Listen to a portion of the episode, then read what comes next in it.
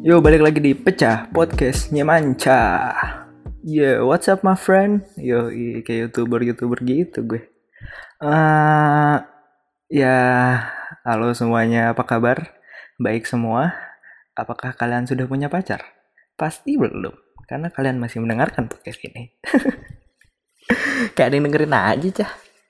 Ya tapi eh eh, eh, gue mau, ya gue lagi seneng, gue mau, gue lagi seneng banget gue lagi ya gue lagi senang banget karena minggu ini sih minggu ini gue senang banget. Kemarin gue bis ikut diskusi tentang tentang eh, penggusuran di Jogja. Nama diskusinya eh, bikin gusar sebelum digusur.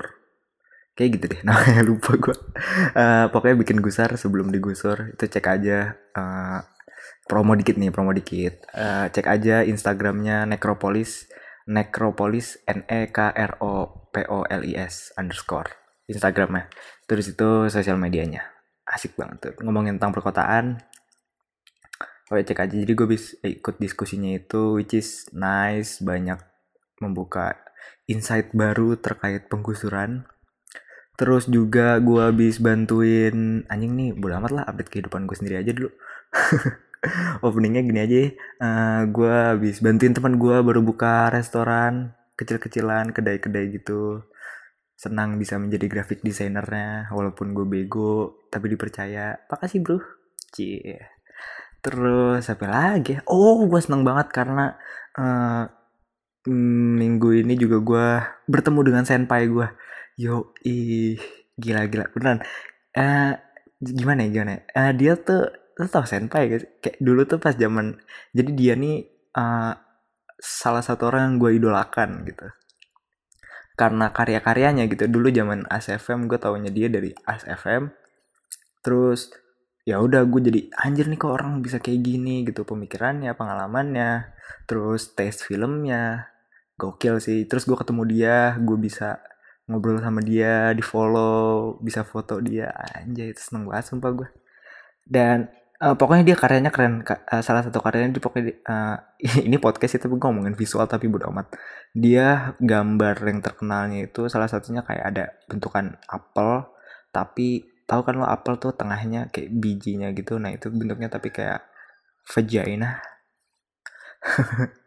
ya tapi itu dalam banget sih. Pemaknaan gue gue nggak tahu sih orang-orang. Tapi menurut gue itu keren banget dan akhirnya bisa bertemu dan berteman dengan senpai. Gimana sih lo kayak di notice senpai? Zaman zaman ASFM di sini ada yang masih main ASFM atau pernah main ASFM ya pokoknya kayak gitu lah dia salah satu seleb ASFM sangat senang bisa berkenalan dengan dia. Ya makanya gue seneng banget nih. Terus juga oh iya gue masuk ke ini eh, Line Square podcaster Indonesia Weh, gokil tuh isinya. Ternyata banyak gila orang yang main podcast tuh di Indonesia banyak. Lo kalau mau cek itu intinya cari di Instagram hashtagnya hashtagnya bener gak tuh ngomongnya? Tai lah. Hashtagnya tuh podcast Indonesia. Nah biasanya anak-anak podcaster Indonesia tuh pakai itu pas ngupload. Which is nice udah banyak orang yang di dunia per podcastan ini bisa berbagi berbagi ilmu ilmu.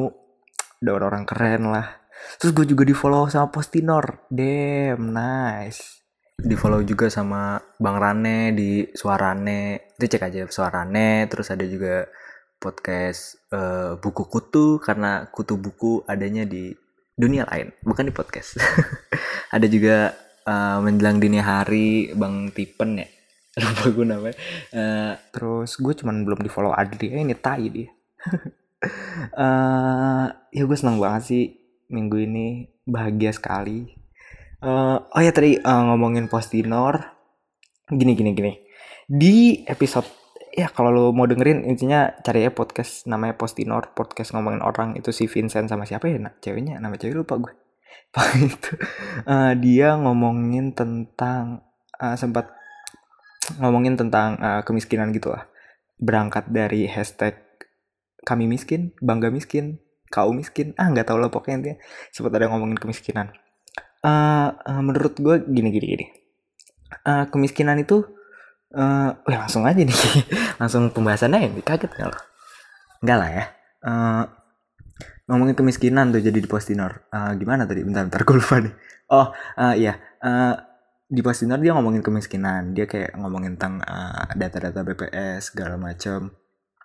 Gak ada yang salah akan itu, tapi menurut gue yang perlu di, di didalami adalah uh, ini bukan salah Postinor ya. Gue kayak uh, di Indonesia itu masih banyak, bukan masih banyak uh, kemiskinan itu masih dilihat dari pengeluaran expense-nya. Lo kalau dengerin podcastnya tuh, podcastnya lo nyari data pasti yang dilihat tuh kemiskinan dari pengeluarannya.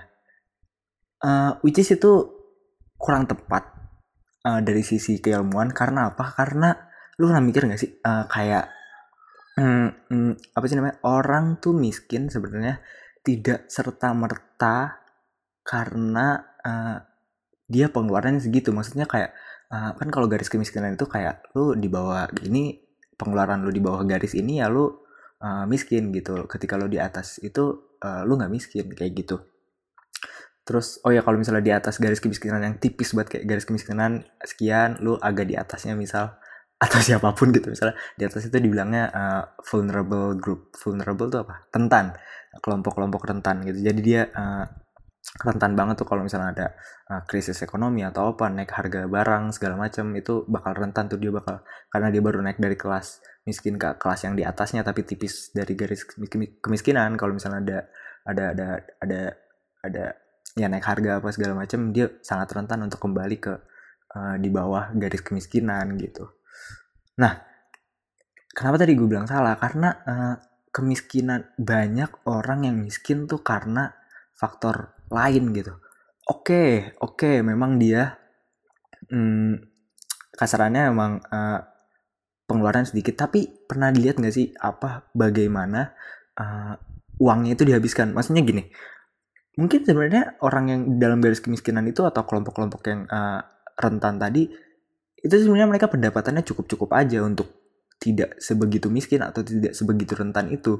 Tapi karena misal sosial apa sih namanya uh, jaminan sosialnya tuh kurang gitu misalnya dia sakit dia sakit-sakitan kan otomatis pengeluarannya habis di uh, uh, pengobatan kan kayak gitu. Atau uh, dia sebenarnya gajinya nih udah UMR tapi karena dia tinggalnya jauh segala macem dia butuh transportasi lebih. Itu juga akan menjauh mengurangi uh, pengeluarannya gitu. Jadi habis di transport segala macem itu juga membuat dia susah keluar dari situ. Nah itu makanya kalau di uh, kalau kalau di luar negeri tuh dalam melihat kemiskinan sekarang namanya paradigmanya udah berubah. Udah enggak lagi mulai berubah sih lebih tepatnya. Karena melihat kemiskinannya enggak lagi dari sisi expense atau pengeluaran. Jadi melihatnya jadi namanya MDP multi dimensional poverty. Jadi multi kemiskinan multidimensi itu yang perlu dilihat. Jadi bagaimana banyak faktor gitu. Orang yang jauh dari rumah sakit itu bakal rentan untuk menjadi sakit dan pengeluarannya justru habis di pengobatan atau orang yang nggak punya apa akses ke pasar yang mudah dia jadi lebih rentan untuk uh, menghabiskan uangnya tidak untuk pengeluarannya saja kayak gitu. Paham gitu loh kayak sesederhana misalnya contoh lu uh, kerja di Beka, uh, kerja di Bekasi kerja di Jakarta seru malu Bekasi pasti lu lebih uh, ada uang transport yang lebih lo keluarin ketika dibanding lo tinggal di Jakarta atau dekat kantor kayak gitu. Ketika rumah lo beneran di kantor ya bukan bukan ini.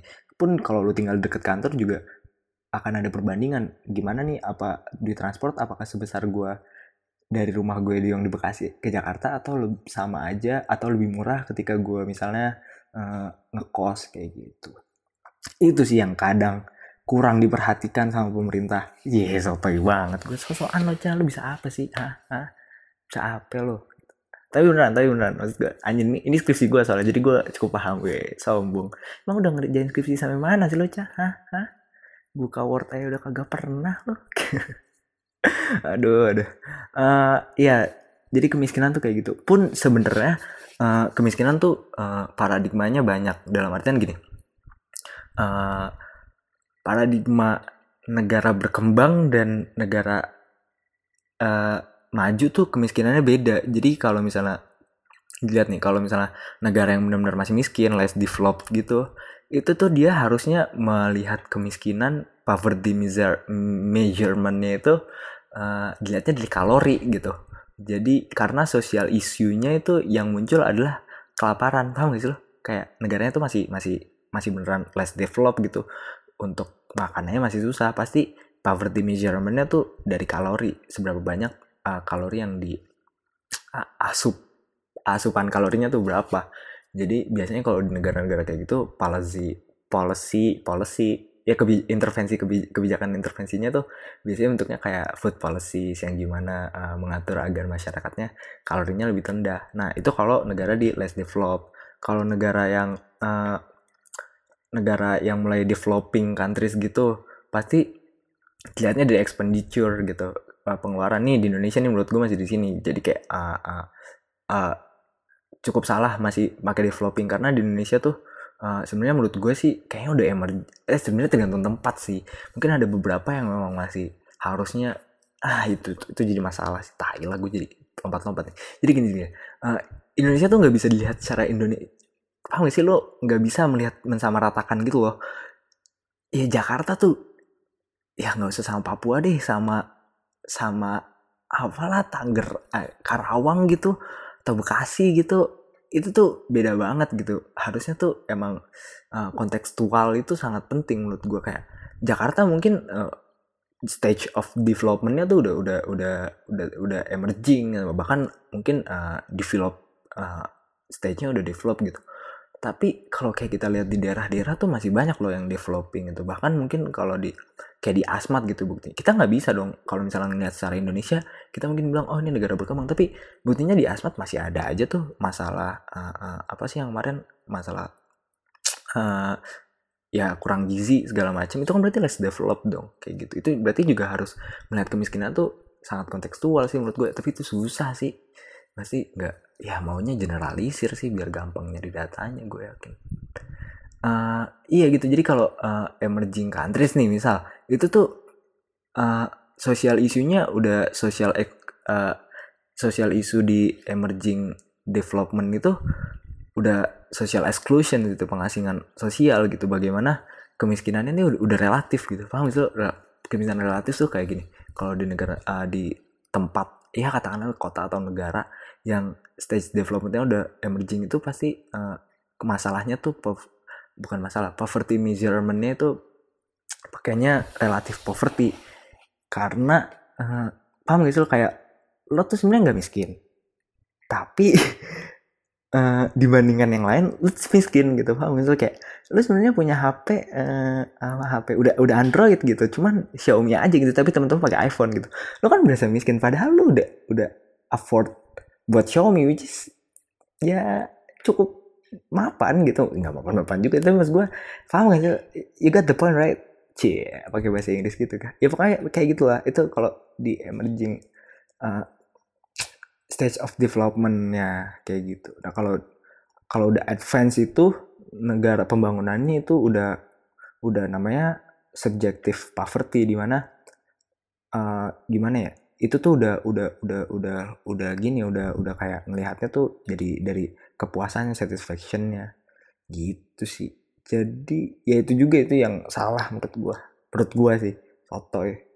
Karena melihat kemiskinan tuh tergantung konteks tempatnya gitu. Nggak nggak nggak bisa lu pukul rata. Nggak bisa lihat dari pengeluarannya aja. Karena ya siapa tahu banyak hal yang membuat dia sebenarnya jatuh miskin. Ya kayak gitu. Jadi nggak bisa. Kayak makanya kayak BLT gitu kayak ah, anjir kayak aduh orang gimana sih kayak ngasih duit doang gitu tuh kayak gimana gitu. Orang juga ngasih duit yang ada ditumpuk atau dihabisin beli beli rokok gitu. Ya gak sih? Kayak harusnya tuh kemiskinan tuh benar-benar kontekstual loh sumpah. Kemiskinan harus kontekstual karena penyebab kemiskinan tuh beda. Ini sih yang uh, yang yang yang menarik untuk dibahas apalagi kalau misalnya ngomongin konteks Jogja nih anjing nih skripsi gue Jogja tuh unik karena gini Jogja tuh uh, provinsi dengan uh, pendapatan paling kecil di Pulau Jawa. Tapi indeks kebahagiaan Jogja tuh paling tinggi di antara provinsi lain. Paham itu padahal tuh miskin tapi indeks kebahagiaan tinggi. Kok bisa gitu? Ya nggak sih? Harusnya tuh kalau indeks lu bahagia ketika lu punya duit kan? Ya paradigmanya kayak gitu nggak sih biasanya? Tapi ini enggak padahal miskin tapi lu bahagia gitu. Dan lagi yang anehnya lagi Jogja tuh indeks kayak apa ya? Ya pendidikannya tuh tinggi. Maksudnya banyak orang akses ke pendidikan masyarakat Jogja tuh mudah. Ya di Jogja lo tau sendiri ya Jogja kan uh, sebutannya aja kota pelajar gitu. Which is banyak pendidikannya udah udah berkualitas lah gitu. Tapi itu padahal uh, uh, asumsinya tuh banyak yang pakai kayak ya pendidikan itu yang membuat uh, pendidikan sejalan dengan uh, wealth-nya orang gitu. Ya nggak sih? Tapi di Jogja justru enggak gitu. Nah ini yang menarik sih uh, lokalitas itu karena nggak dilihat lokalitasnya. Kemungkinan sih ya Jogja karena emang budaya yang legowo nerimo ya udah gitu. Kayak dia sansa aja gitu makan angkringan seribu dua ribu dapet kayak gitu. Padahal uh, uh, uh, uh, mungkin itu nggak nggak desain dibandingkan apa yang harusnya didapat kayak gitu sih. Itu sangat mempengaruhi uh, value bagaimana masyarakat itu berkehidupan itu sangat sangat sangat mempengaruhi dari bagaimana kemiskinannya muncul. Gitu. Jadi postinor nih dengerin nih kalian tuh kurang tepat. Yo sosok anu cah ah, ini gue tahu padahal ini tuh gue tahu cah lu tuh cuma nyari ini kan nyari fame doang kan. Ngata-ngatain yang udah lebih gede ah, ya udah pokoknya gitu ya. Ya. Intinya kemiskinan tuh gitu. Harus dilihat kontekstualnya penyebabnya apa uh, dan pe solusinya pun berbeda-beda. Ada yang pakai tentang uh, food policies growth policies, redistribution policies, social policies, banyak lah pokoknya tergantung konteks sejauh apa pembangunannya di daerah itu sehingga tepat sasaran nggak cuman disamaratakan. Di situ harusnya tuh sentralisasi kan ya gak? karena daerah tuh punya otonomi daerah namanya. Tapi ya asure sumpah tenan anjing padahal gue nge-statement gue nggak tahu tapi gue misalnya pakai Jawa uh, kayak gitu tentang kemiskinan uh, tapi sebenarnya bukan itu yang ingin gue bahas cie nggak tahu sih tadi tadi uh, cukup uh, membuka gak? enggak ya tahu lah semua ini gue udah adri banget nih? Hah? Uh, yang mau gue bahas di podcast ini sebenarnya gue tuh kemarin kan di podcast sebelumnya podcast episode 2 itu gue dalam tanda kutip berjanji buat ngebahas tentang sustainable development goals SDGs gitu. Uh, tapi pas gue gue breakdown nih udah jujuran aja lah. Uh, pas gue breakdown tuh terlalu apa ya bukan terlalu sih guanya aja belum nemuin gimana caranya penyampaiannya yang lebih sederhana karena sangat teoritis dan lain sebagainya. Jadi gue takut kalau teori itu gue takut gitu loh takut. Salahnya kebanyakan gue takut menyesatkan aja anjir jadi ya bentar dulu bentar dulu. Yang masalah sustainable development goals ditahan dulu aja. Nanti kita bahas. Cie, janji-janji mulu lo udah kayak cowok-cowok bangsat di luar sana. Uh, yang gue mau bahas adalah tentang uh, kenapa Alfamart dan Indomaret tuh selalu berdekatan. Lo bingung gak sih? Kayak ini kenapa Alfamart tuh pasti di dekatnya ada Indomaret nggak jauh-jauh sumpah nggak jauh-jauh. Lu lihat deh kenapa Alfamart sama Indomaret itu deketan? Kenapa nggak sih mereka nggak nggak nggak nggak berjauhan aja gitu? Kayak uh, orang pacaran habis berantem gitu. Ya gak? ini padahal mereka kompetitor kan? Ya tapi kenapa mereka berdekatan? Menarik kan? Enggak ya udah gue udah amat. Gue tetap lanjut kok kalau nggak menarik juga. Jadi hmm, kenapa Alfamart sampai cek. Kenapa Alfamart dan Indomaret berdekatan itu? Karena uh, uh, gimana ya? Bentar. Lupa nih gue. Ah, anjir. Kenapa Alfamart sama Indomaret deketan? Oh ya kenapa Alfamart dan Indomaret deketan? Itu karena tujuannya karena di situlah mereka bisa mencapai stabilitas dalam kompetisi. Gitu. Ini gini gini, gini. gue jelasin nih gue jelasin jadi uh, uh, anjir nih visual sih harusnya tapi udah amat lah. Lu bayangin ya lu bayangin lu bayangin nih.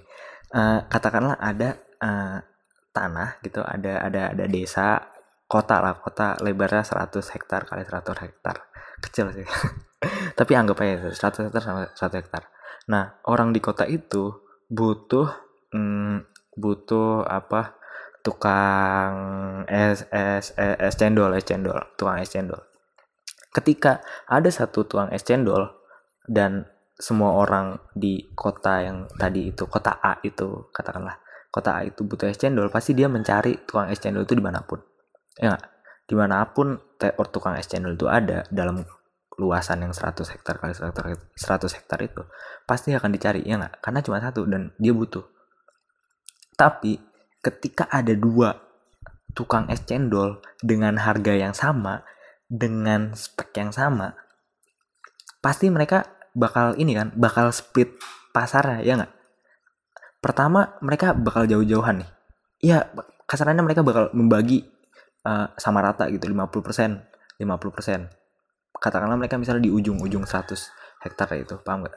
Si satu misalnya dari 0 sampai 100 kan 0 sampai 100, kan 100 hektar. Yang A itu S cendol A di 0 S cendol B di 100 ya kan? Karena mereka pengen bagi 50% pasarnya.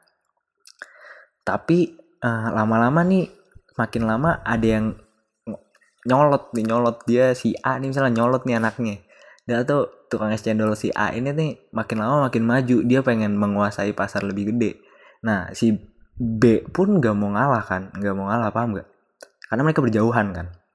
Nggak mau ngalah ya B juga maju dong. Maju maju maju mereka tetap berusaha membagi uh, uh, uh, pasarnya itu si 100 hektar uh, kotanya itu semakin uh, gimana caranya besar gitu pasarnya tetap 50% terus terus sampai dia jalan terus sampai dia ketemu di tengah di mana mereka nggak bisa lagi tuh nggak bisa lagi uh, ketika dia maju nanti uh, orang yang satu bakal memiliki pasar yang lebih besar. Jadi mereka lebih baik di tengah, deketan benar-benar membagi si 100 hektar wilayahnya itu sama rata gitu. Tapi mereka berdekatan, which is mereka bisa nggak nggak nggak bisa nggak bisa licik gitu kasarnya. Kalau sebenarnya apa bedanya ketika dia mereka di ujung sama dua-duanya di ujung gitu.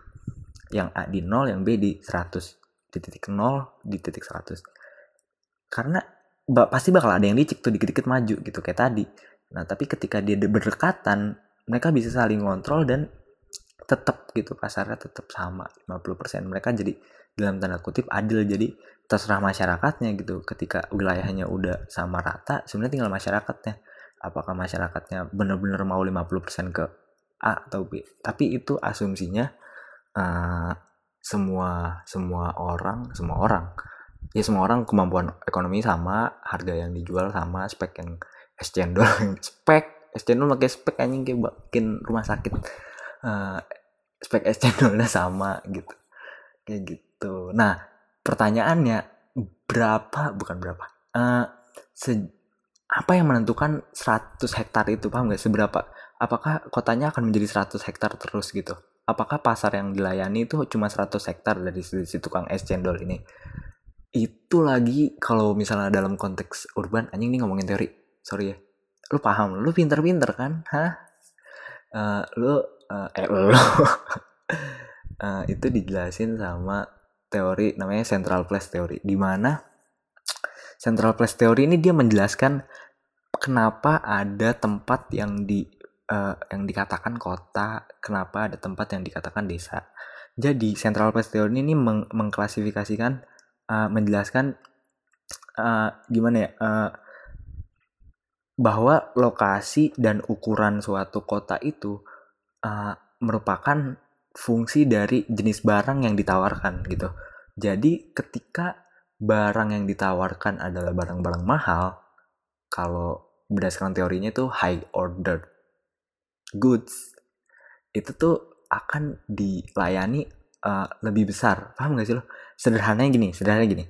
Lo akan rela pergi jauh untuk membeli mobil dibandingkan lo rela pergi jauh untuk membeli uh, kebutuhan hidup lo sehari-hari. Misal es teh es cendol gitu. Iya kan? Iya kan? Lo bakal mau tuh beli es cendol uh, atau makan sehari-hari. Pasti lu nyari yang deket-deket dulu kan? Ya nggak? Iya bener dong. Anjing maksa banget. Nggak tahu bener salahnya.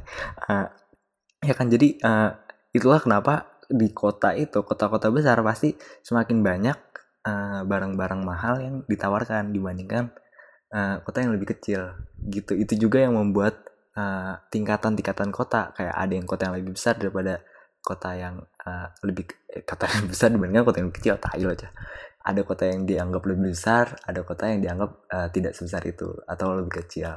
Ya kan? Kayak misalnya deh Bekasi di Bekasi itu belum tentu ada toko toko apa misalnya uh, uh, uh, Zara Louis Vuitton. Louis Vuitton bacanya Supreme misalnya nggak bakal ada gitu nggak bakal ada di Bekasi kayak gitu. Karena barang-barang uh, itu mahal.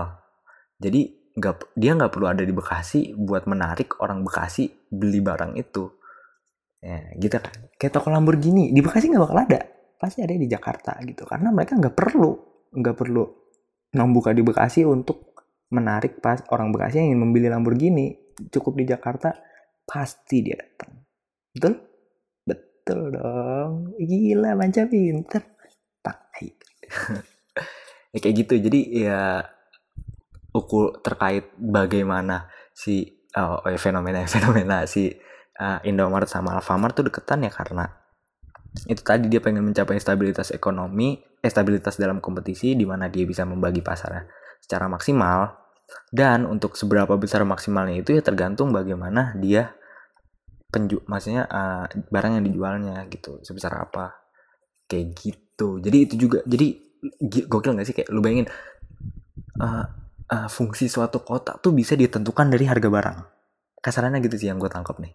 Ya kan kayak uh, jadi ya sejauh apa barang itu bisa bisa dicapai itu masih bagian kasarnya bagian dari kota tersebut. Begitu. Jadi ya ya kan gokil nggak tuh masuk tentang uh, apa? Masuk kuliah perkuliahan tentang perkotaan. Gila tuh, makanya lo gak usah jadi dokter. nyuruh nyuruh lah uh jadi kayak gitu kenapa hmm, hmm, apa tadi Indomart sama Alfamart deketan karena mereka pengen mencapai uh, stabilitas dalam kompetisi dan sejauh mana mereka bisa mencapai itu tergantung dengan yang dijelaskan oleh teori central place itu sejauh apa dia bisa menjual uh, semahal apa dia bisa menjualnya kayak gitu.